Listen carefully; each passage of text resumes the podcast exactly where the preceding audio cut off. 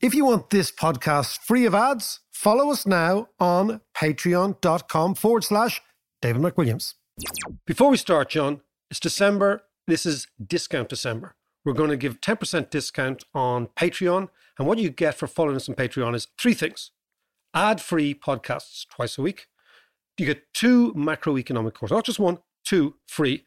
And also from January, I'm going to be answering questions once a fortnight. We're going to have an online macro session. And if you want to go up a level with us, you get a 10% discount for signing up on Patreon right now in December. Patreon.com forward slash Dave McWilliams.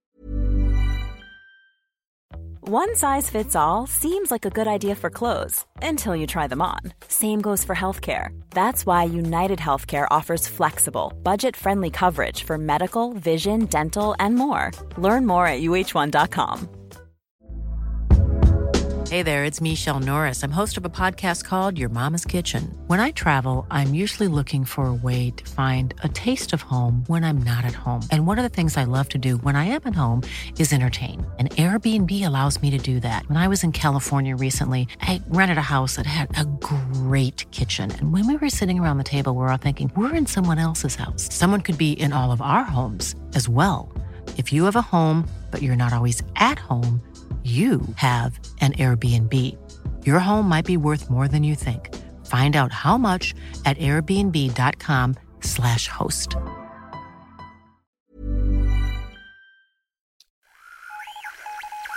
in the world is happening on Wall Street? Economic indicators. Who knows where this is going to end up?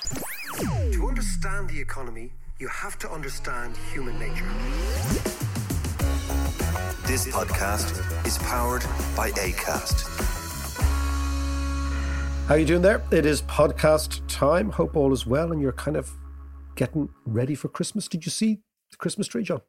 I did, uh, and the lads are came up This is and the- delivered it to the door, we set will- it up. We will talk to the lads in two seconds. But the joys of doing podcasts, the upside of podcasts, the Christmas tree. Absolutely. Poor old Mac, though, you have you have a bit of a flu. I have. I tell you, I got the jab. Yeah, I am so immune now. It's ridiculous. I got the third. I got to tell you, he's he's on the Lemsips. I'm on the Lemsips. I got no. The worst is I got the job and I was out of sorts for two days, and then I've got a cold, so I'm on. Mm-hmm. Right? Mm-hmm. I know, Yeah, I can hear yeah, it. Yeah, yeah. So apologize in advance the the podcast Did- because were you on that weekend a number of years ago when it was my brother Connor and there was a few of the other lads, Cheers and E McCool and the whole lot, and they were up in Donegal and the pubs had closed and they went back to the place they were staying and all they had was a bottle of vodka and no mixer. I was not on that weekend. Were you not on that weekend? No they- mixer. They had no mixer and they didn't know what to do except somebody had a packet of Lemsip. No. So they mixed up a packet of Lemsip. I love it. I love it. and used it as a mixer, and they call the drink a mental breakdown. I love it. I love it. I love it. Well, speaking of mental breakdowns, yeah, I spent when I wasn't getting vaccinated. I Mm. spent the lion's share of the last week on a. Your call is important to us. Oh, yeah. all the lines are busy. Bank of Ireland. beep. Beep. Unbelievable. Unbelievable. I was waiting for 25 minutes, 30 minutes, an hour, the whole thing. Extraordinary. And what I'm intrigued, all these companies, right? Yeah, Why don't they just employ more people on, I can't find them. they can't find them because they've paid the minimum wage. That's true. Yeah, So people are not working for them. which is interesting because But you just think this whole consumer service, like all these, Well, I was gonna all these say, yeah. companies dealing with us, the consumer, right? Treating you appallingly Yeah. all the time. but they should be paying, you know, call centers because they're the front Well, line. hold on. They- First of all, look, we're having a chat on this podcast about the terrible service from Bank of Ireland, right? yeah, Because of and they wouldn't be alone now. In fairness, no, they wouldn't be alone. AIB, the, every company, right? Yeah, But then I did a little bit of research and they outsource all these. Many look, many companies outsource these to call centers, right? So there's got nothing to do with the actual company itself, Mm. right? And I would you would have thought this is incredibly irresponsible management of your brand, even if you are into this sort of carry on, that you would outsource the first interaction with consumers yeah, to people on the minimum wage who naturally don't care yeah. right? Because they're just doing a gig. It's like a gateway job. They're doing it for a few months, right? And I presume the turnover is enormous in these things Because if you're paying the minimum wage, people aren't going to stick around. Yeah. But you think a big brand, It is Like this. basic stuff. It's it's 101 stuff. yeah, I would have thought like, you know, I know, yeah, you've got to save money and you've got to drive up shareholder value, you've got to make profits, yada, yada, yada. All that, we get all that sort of stuff, right? But I would have thought that your first connection with your people, your customers, Mhm. through these call centers, it seems to me to make no sense. So you'd be much better off spending three, four, five times the amount on customer care and not having people pissed off. Well, uh, you know, I, I do a lot of other podcasts as well. I produce podcasts. Well, by the for- way, John is very promiscuous. He thinks he loves me. He says I love you, but he does other podcasts. I thought I was special. no, no, you're the best, though, I thought You're I was best. special. I thought. I was special. I thought I had all the tricks. but they talk about they talk about customer service a lot and the value of customer service for all the reasons you just said. They are the front line. They are your first Yeah, that's, that's, interaction. that's yeah, exactly. and and they are the face and the voice of the company. Why? Why outsource this? Why, well, not even outsource. I don't mind the outsourcing, but you you need to have somebody who knows their product, who's passionate about the product, and who genuinely wants to help. Like You- I'm passionate about overdrafts. As are you. I was thinking with the bank, just say just take out more money. Anyway, listen, uh, we are gripe over. Gripe we are going to we're going to leave our middle-aged men gripe over consumer serve customer service, and we're going to talk a little bit about the biggest news, maybe of the year, John, which is Russia Yeah. seems to be on the border Ukraine, China, Taiwan. We've talked about before, and it's it's an extraordinary shift in geopolitics that nobody really saw coming because the Ukrainian thing seems to have been off the agenda for a while, and now it's right back on. That's because, well, partly, I assume, because we in the West only and can only see things through the Western lens because that's the only media and information we get. We're going to put a stop to that. We are going to. Put I'll actually tell you a story. Many years ago, John, I became obsessed just after leaving university with all what was going on in Eastern Europe. Remember the Mm. whole change. yeah. And in the summer of 1988, it's a long, long time ago, I went to Czechoslovakia. Nobody ever went. I got a, I got a train. Imagine this, from East Berlin Mm. to Prague, and the train went from Warsaw to Berlin to Prague to Budapest to Sofia and to Bucharest. Wow. So it went all around the Soviet bloc. And it was extraordinary because you got on the train and every single communist country was represented in each carriage. But the really, no, no, really. So you had the East Germans look down their nose and the East German Yeah. guards. But there was an East German carriage. Yes, yes. Oh, right, because, okay. Because at every stage the, the, the train lost a carriage when it stopped, right? it was amazing. It's very careless. and there was a, and what I always found was the East Germans were so horrible to the poor old Bulgarians. They thought the Bulgarians were the worst, right? Who's last on the line? Bulgarians, right? All right, The so, so it was just one carriage One carriage in- Bulgarians, right? pulled into the station.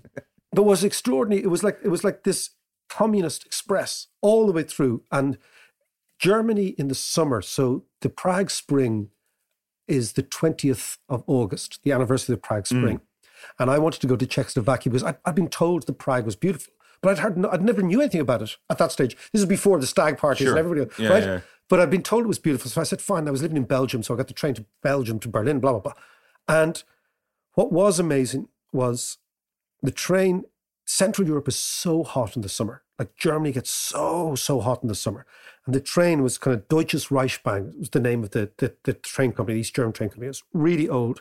And I went through Dresden, right? This was 40 years after the Second World War. Mm. And most of Dresden was never rebuilt by the communists. They had no money. So Dresden was still crumbling. Oh, Really right. weird. Okay. Then you arrive into Prague. And I got up out of the train station in Prague down to Wenceslas Square. And there was a tiny demonstration. And from about four or five streets, cops came.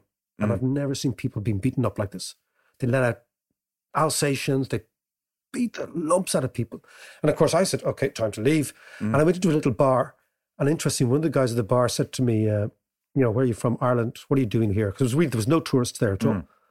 And I said, I just saw that demonstration. And I said, it was really vicious. He said, yeah, yeah. He said, uh, how many people were there? I'd say about 200, maybe 300. And he said, yeah, 300. Yeah. He says, 100 are actually demonstrators and 200 are agents of the state pretending to demonstrate to catch them out.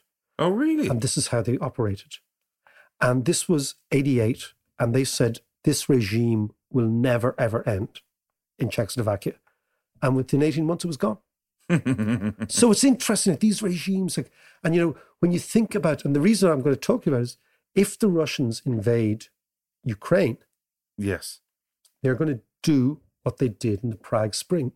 So they'll invade, they'll put their own people in power, and you'll have a proxy Russian state there for the next 20 or maybe 15 years, which would be an extraordinary thing. Because now I thought that was all Part over. Part of Putin's grand plan. yeah, and you think that's all over, but it's not. Mm. Anyway, let's go and talk to Gideon Rachman from the FT about what's going on in Russia.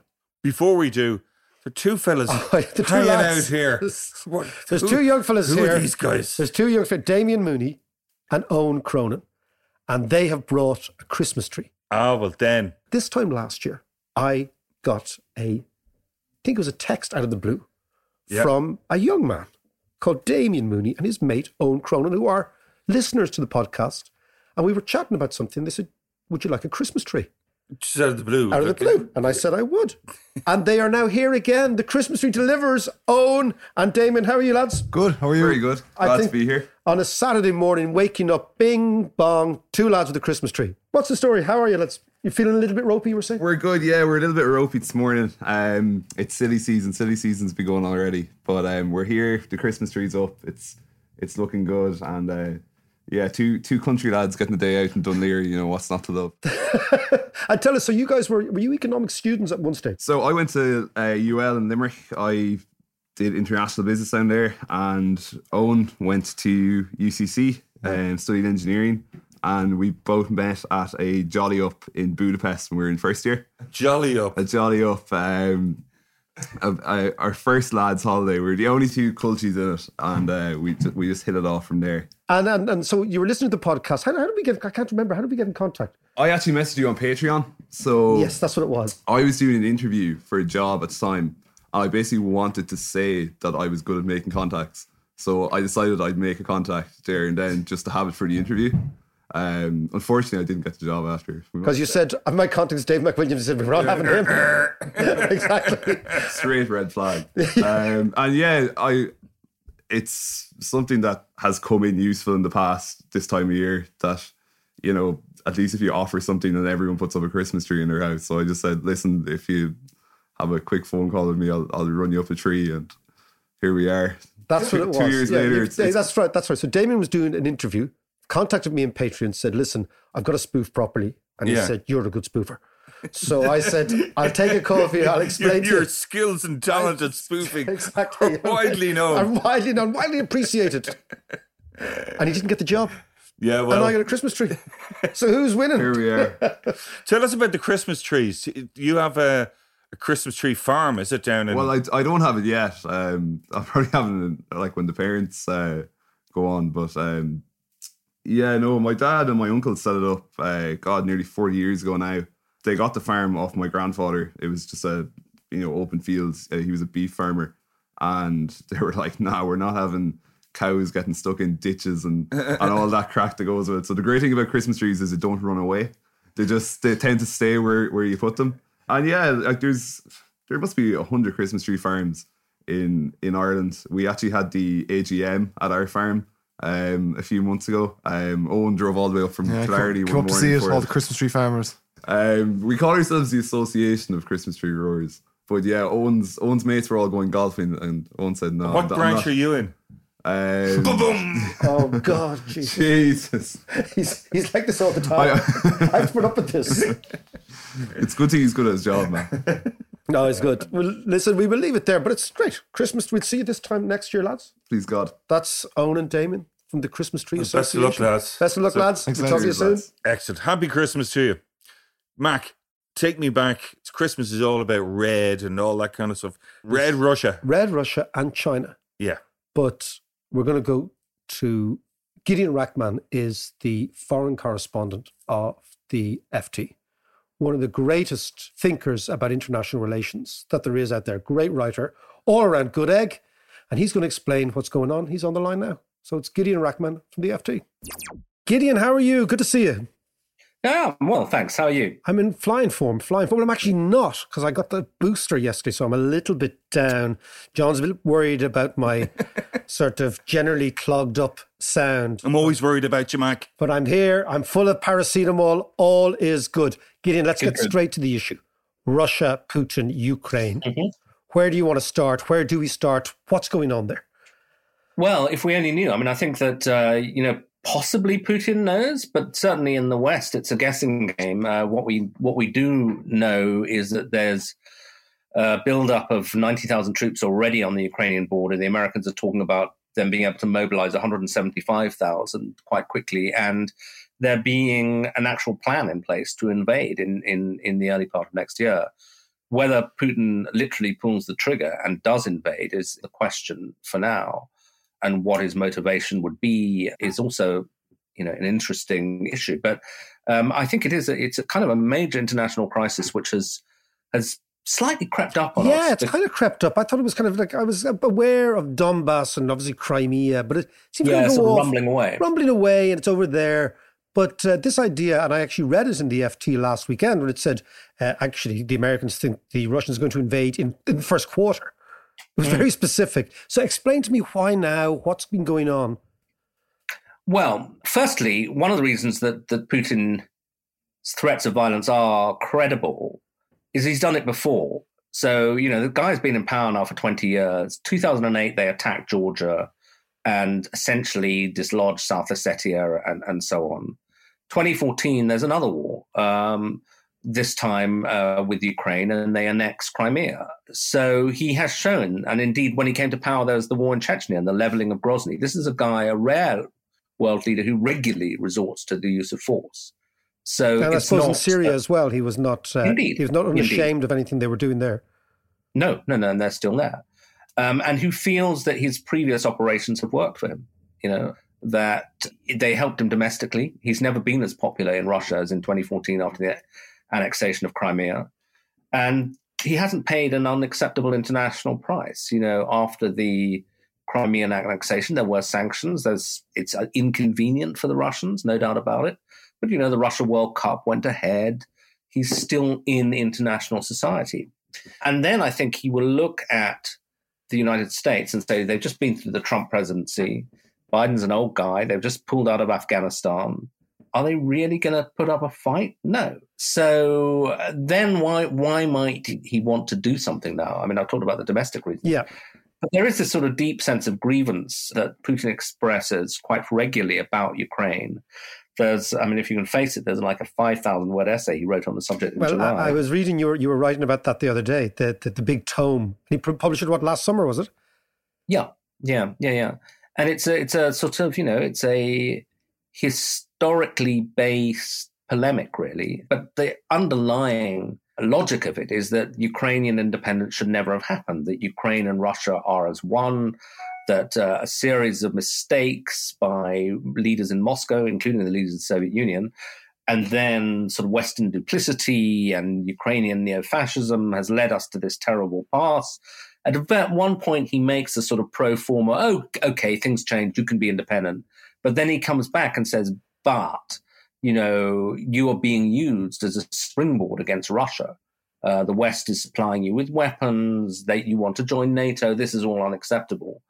And the Russians, in the context of Ukraine, but more generally, have been asking or demanding and, uh, for some years that there should be a new security order agreed with Russia.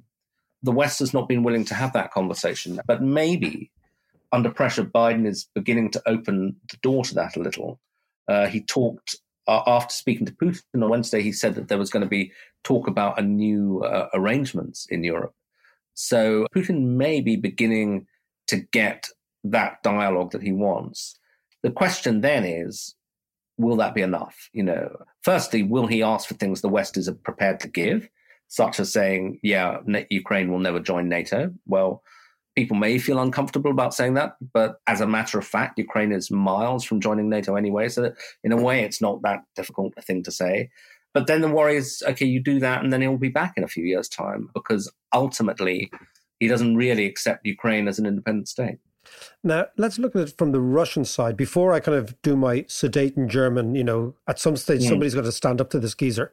Okay. But let's from the Russian side, if you're if you're sitting there in Russia and you see, look, you know, the Baltic states are in NATO, we've been surrounded by aggressors. We were actually the country that was that collapsed. And you are the aggressors. Uh, there was a there was a period when our border was actually at the Volkswagen plant in West Germany. Many not that long ago. It's it's in living memory. Our border with the West. Now our border is in Belarusia. Our border is in Ukraine. It's in Kiev, and you guys are aggressing against us. Mhm. Well, what, what what do you say to that Russian idea? Well, I, you know, I would say it's one way of looking at history and not my way. like, I mean, I think it's it's sincerely held amongst many of them, and there there is a sort of sense that Russia was taken advantage of, that some of this was self inflicted. Even Putin will say, "Well, we, you know, mismanage things and so on," but the Russians will say, "Yes, but." You know, the West promised that NATO, that these states would not be taken into NATO. And then they were. And there's quite a lot of evidence for the fact that those promises were made. Now, the Western response is, yeah, but, you know, situations change and these countries asked to join NATO. And as, you know, it's a mis- NATO is a defensive alliance. It's not going to attack Russia. So that's how we see it. But they would say, well, we did see NATO go to war in Kosovo, you know. And uh, in fact, one Russian once said to me, this was a long time ago, but it stuck in my head. You know, he said, you know, you bombed, okay, you bombed the Yugoslavs or NATO bombed the Yugoslavs or the Serbs because they committed human rights abuses. But we commit human rights abuses in Chechnya. So if you can bomb Belgrade for, for them committing human rights abuses, why, in theory, couldn't you bomb Moscow? So the Um, precedence is so- there.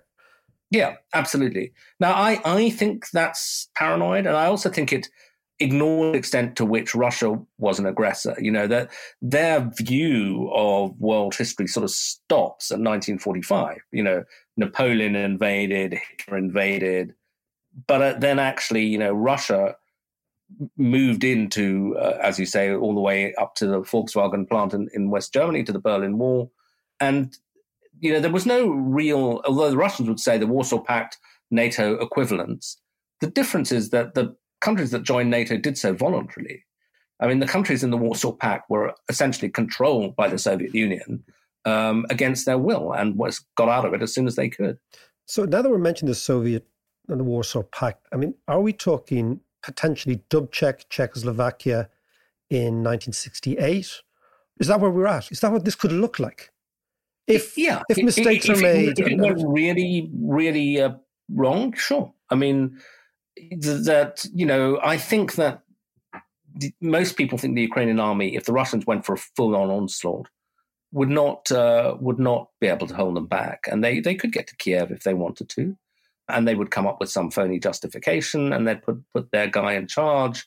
Ukraine might stay nominally independent state, but it would essentially be under Moscow's tutelage uh, and control. That's possible. The question is Biden has said, you know, you will pay an unacceptable economic price for that. How much more is there we can do to the Russians? And then how much pain are they prepared to suffer? I mean, I think you can probably, you know, for example, make it impossible for them to have interactions with the Western financial system. You can't transfer money in and out of Russia. That wasn't a big threat when you're the Soviet Union, but Russia's quite integrated into the global economy now. They won't be able to sell their bonds overseas. You know, you can create real chaos there. But uh, equally, they have a weapon, which is that Germany is dependent on Russian gas supplies. exactly, and, Um, and, and and much go- more dependent Yeah, because and going into, into know, the winter, the you know? Yeah. So so let's so, so let's say so the Russian side they have this we can turn on and off the heat, right? Mhm. Which is real and it's material. The Mhm. Western side is we can punish you in bond markets, we can punish you by economic sanctions, we can make you a pariah state, more pariah than you feel you are. And you say, and, and of course he has he has form. He's done this before and he's got away with it. To what extent do you think this is this is a sort of a, an appeasement playing out? And it's not really appeasement, it's just the West's cards are the hand is not particularly a good one. No, because we know Biden's more or less said we're not going to fight, and and you know I think most people would agree with him that We don't want to go to war with Russia over Ukraine or anything else. And indeed, if you look back to the Cold War presidents, you mentioned Czechoslovakia 68, Hungary 56, we didn't go to war then either. 21 years after Czechoslovakia 60, 68, the Soviet Union collapses anyway, or the Soviet system collapses anyway. So there is an argument for playing a long game, you know, and, and we don't have a, a very strong hand. And I think, you know, we may come on to this. This is at the moment the most severe bit of a series of global challenges to American power, some in China, some in the Middle East. And the fact that America is being challenged right across the globe makes it harder for them to respond. And, and, um, and also, also, I say, at the same time, that's the at the same time exactly. So let's a, let's talk about the challenges to America in China, in Taiwan, where where you see it. I mean, when I'm reading you, you're always traveling around. You're always talking to people. Oh, by the way, just before you go, you've met Putin, haven't you? Yeah, but not for a while. Yeah, no, I, I met him. Um, God, can I say it at the World Economic Forum in Davos? So they they, they had a, um, a little um, kind of meeting for about 10, 15 journalists and, and Putin. Uh, it was you know, not very grand. I mean, I've been inside the Kremlin not to see him, and those, you know, obviously that is an imperial setting. Uh, this was just the back room of a kind of three star hotel in Davos. And he sat there answering questions for quite a while, fairly patiently. He's a smart, if unsmiling person. But I, the, the bit that I particularly remember was at a certain point, I can't even remember what it was. Some American journalist asked him something he didn't like. And, you know, rather than answer the question, he said, Well, that's a very good question. But before I answer it, could I ask you why you're wearing that extraordinary ring on your finger? And ring. everyone sort of looked at this guy. This guy had a big sort of thing, ring on his finger. And then Putin, sort of everyone laughs a bit nervously. And then Putin says, Oh, surely you don't mind me asking. You wouldn't be wearing something like that unless you were deliberately trying to draw attention to yourself. Um, and so he basically kind of tortures this guy uh, in public, and, and everyone forgets what the question is. He humiliates the questioner. It was a very kind of memorable, slightly creepy performance because it was you felt you were like watching an intelligence officer turn the tables on some poor guy. Yeah, exactly. So tell me about China. What do you think is the likely pathway? Taiwan, Xi Jinping, the whole change in China. Well, I mean, China is going through a, a very weird phase at the moment for a number of reasons. And, you know, you kind of enough to say I travel all the time, and I do, but obviously we've been traveling less because of COVID. And God knows when I'll ever get back to China. I mean, I used to go once a year, but it, it's they have adopted this zero COVID policy, which means that they're keeping up their quarantines from the rest of the world in a way that really no other big place is, and really nobody. So if you want to go to China now, you have to quarantine very strictly in a hotel for three weeks, four weeks if you want to go into Beijing, which means people aren't going. Yeah. Because you've got to essentially commit to half a year to make that worthwhile. And similarly, the Chinese aren't leaving. So Xi Jinping has not met a foreign leader in person since March 2020 when he met the leader of Pakistan in Beijing. You will have noticed he didn't go to the climate summit. He didn't go to the UN. He didn't go to the G20 summit. He's become kind of recluse. And I, I don't think that is particularly good for you know a country that is huge and quite like all big countries very focused on itself. One slightly worries that they kind of lose touch that they become prey to their own propaganda which is very very intense because the other thing that's happening is that Xi is installing himself essentially as leader for life. Uh, you know after mao the chinese tried to move away from that. Deng xiaoping introduced term limits for presidencies and it worked for a while. You had um, Jiang Zemin did two terms, Hu Jintao did two terms. The collective party seemed to be in charge rather than a single individual.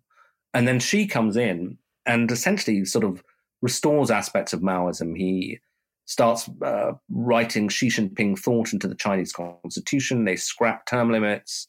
Uh, now, you know, everybody has to study Xi Jinping thought. Last time I was there, you know, I was with a very kind of one of the rich Chinese guy, but he's also a party member.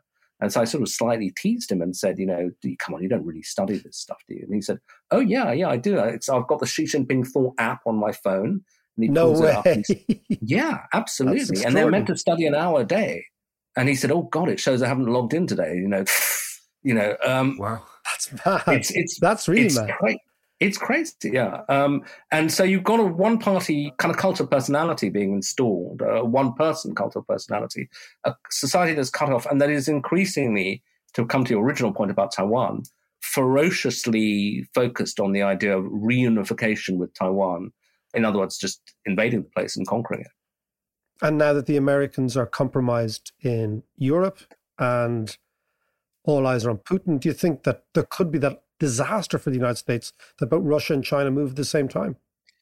Well, funnily enough, that's what I'm writing my column about next week. Um, and indeed, uh, there's a there's a third crisis which um, uh, you know I, I, should also include, although Russia and China is the two major locuses, but actually there's a crisis building with Iran as well. I mean, if you look at what the uh, Americans have been saying, the Iranians are getting very close to once again to having enough fissile material to make a bomb. So there's something going on in the Middle East as well, um, which Blinken has said is you know can't go on for many more weeks. But but yeah, Russia and China. I mean, you know, I talked to various kind of people in my sort of geopolitical world about you know, do you think they're actually coordinating? And the view tends to be not it, in the sense of like you know secret communications and phone calls saying you do this on Monday, I'll do this on yeah. Tuesday. That that's not inconceivable. It's probably unlikely. But I think that they have a shared view, they have a shared problem, which is that there is territory that they want to annex. They have both taken notice of America's withdrawal from Afghanistan and incorporated it into a kind of rhetoric of American weakness.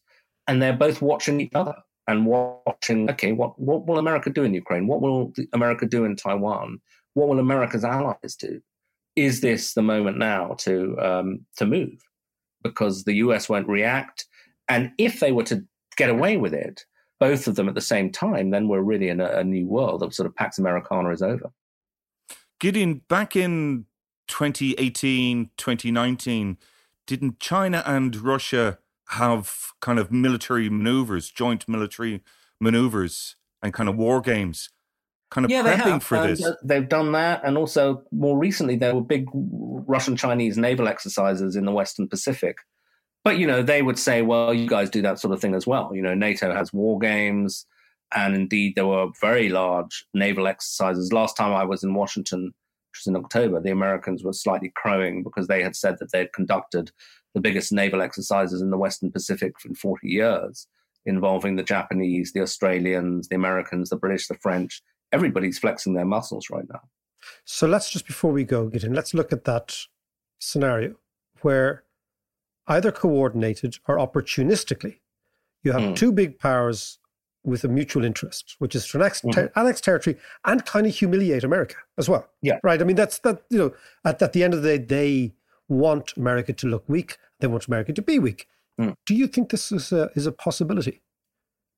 Yeah, I would think it's probably more likely at the moment that in, over the coming year, the Russians will do something than the Chinese will do something. That's partly because, uh, you know, simply responding to what's actually happening, you don't see quite the same military buildup with Taiwan. There's a, a huge number of Chinese incursions into Taiwanese airspace and uh, forcing of the Taiwanese Air Force to scramble and that kind of thing. But, you know, invading across a stretch of water is much more complicated than just rolling your tanks over a border. So it's easier to do Ukraine than it is to do Taiwan. Also, China has been much more cautious militarily. They had a little clash with the Indian army on their border last summer. Um, some people killed, but not. Uh, it was more like a kind of you know overflowing of tensions rather than a deliberate yep. land grab of the sort that we've discussed that Putin's done in the past. They haven't fought a war really since they had a war with Vietnam in 1979. They've had a huge military buildup that since then. There's a lot of nationalism around. There's a military that's keen to kind of show its mettle. Yeah, to so show its stuff. Yeah, yeah. Yeah. But, you know, a seaborne invasion over a stretch of water, which is, I think, three times the stretch you had to cross during D-Day, even to do a you know take over an island of 27 million people, which is tiny compared to 1.4 billion people, and uh, uh, it would be uh, you know they'd lose people, they'd lose ships, and they would also, I think, they have to think about. Let's okay, in the best case scenario, America doesn't respond, but then America, even if they're not in a war with America, globalization's over at that point. I can't imagine, you know, trade as normal. You know, there, there would be complete economic sanctions on China, it would be economic chaos. Do they are they prepared for that? Do they want that? They're the world's largest manufacturer, the world's largest exporter. They ready to to find Western markets closed to them? I don't know. Maybe. Well, I mean, we'll leave it there, but I mean, you would think that all logic would say, don't do that right? All logic. Yeah, well, Isn't that wasn't that the great book that was written in 1913 or something that said, you know, there won't be a war in Europe because economically we're far too integrated. Yeah, the Germans it was the, Norman Angell's The Great Illusion. Yeah, yeah, absolutely. and the Germans yeah. and the Brits and the French, and we all we all really yeah we might like each other, but frankly we're all far too economically intertwined to do anything as stupid as attack As- each other, that. and it happened. Absolutely. And in fact, now we're swapping great books. There's the one I've just I was reading and then I've lost. So I just reordered it. But there's a really good book by a guy called Ian Kershaw, who was famous as a historian of Hitler. But it was called um, uh, I think Fateful Moments or something like that. But it's about a study of 1939 to 41 and the decisions that were made in Berlin, Tokyo, etc. about invading Russia, about Pearl Harbor, etc. But the chapter on Japan is particularly interesting because you know, the Japanese war gamed Pearl Harbor internally in the imperial cabinet for a very long time. And a lot of people were saying internally in Tokyo, this would be crazy. You know, we'll lose this war if we do this. But they still did it. You know, people can do very, very irrational things. They talk themselves into a situation where, for whatever reason, they they feel they have no option or this is the best option. And- or and they, construct a, a fantastical situation where they might possibly win, even though Absolutely. probabilistically it's almost zero. But they construct Yeah. that and they go through that little gap in the door. You know, and that, Yeah, that's the weird thing that happened. Gideon, we Yeah. will leave it there. It's obviously a pre-Christmas chill has come Yes, into the podcast studio, the the basement, the uh, the the HQ, of the podcast. But no, fascinating stuff. And isn't it amazing just how quickly these things can change? You know, who was talking last summer about either of these things really? Well, yeah. I mean, let's hope uh, in six months' time we'll we'll forget we ever had this conversation because the world will have moved on and it'll all have been a scare. But uh, we'll we'll see. Gideon, thank you so much for taking the call. Good to talk to you. Take care. Nice to talk to you, David.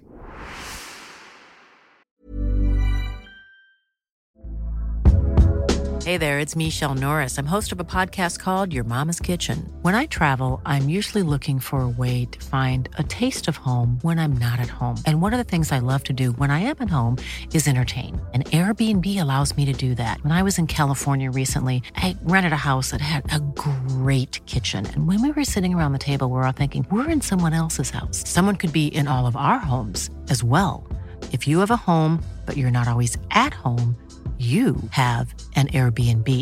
Your home might be worth more than you think. Find out how much at airbnb.com/slash host. There's never been a faster or easier way to start your weight loss journey than with PlushCare. PlushCare accepts most insurance plans and gives you online access to board-certified physicians who can prescribe FDA-approved weight loss medications like Wegovy and Zepbound for those who qualify. Take charge of your health and speak with a board-certified physician about a weight loss plan that's right for you. Get started today at plushcare.com slash weight loss. That's plushcare.com slash weight loss. plushcare.com slash weight loss. Life is full of what ifs. Some awesome, like what if AI could fold your laundry? And some, well, less awesome, like what if you have unexpected medical costs? United Healthcare can help get you covered with Health Protector Guard fixed indemnity insurance plans. They supplement your primary plan to help you manage out of pocket costs. No deductibles, no enrollment periods, and especially no more what ifs. Visit uhc.com to find the Health Protector Guard plan for you. Do you know, Mark? You have a very solemn face on you now, John, I after know. that interview.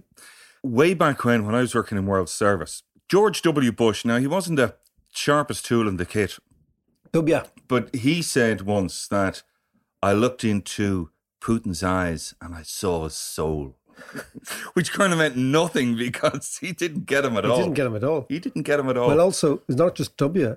Barack Obama said about Putin, dismissed Putin, said he's not a chess player.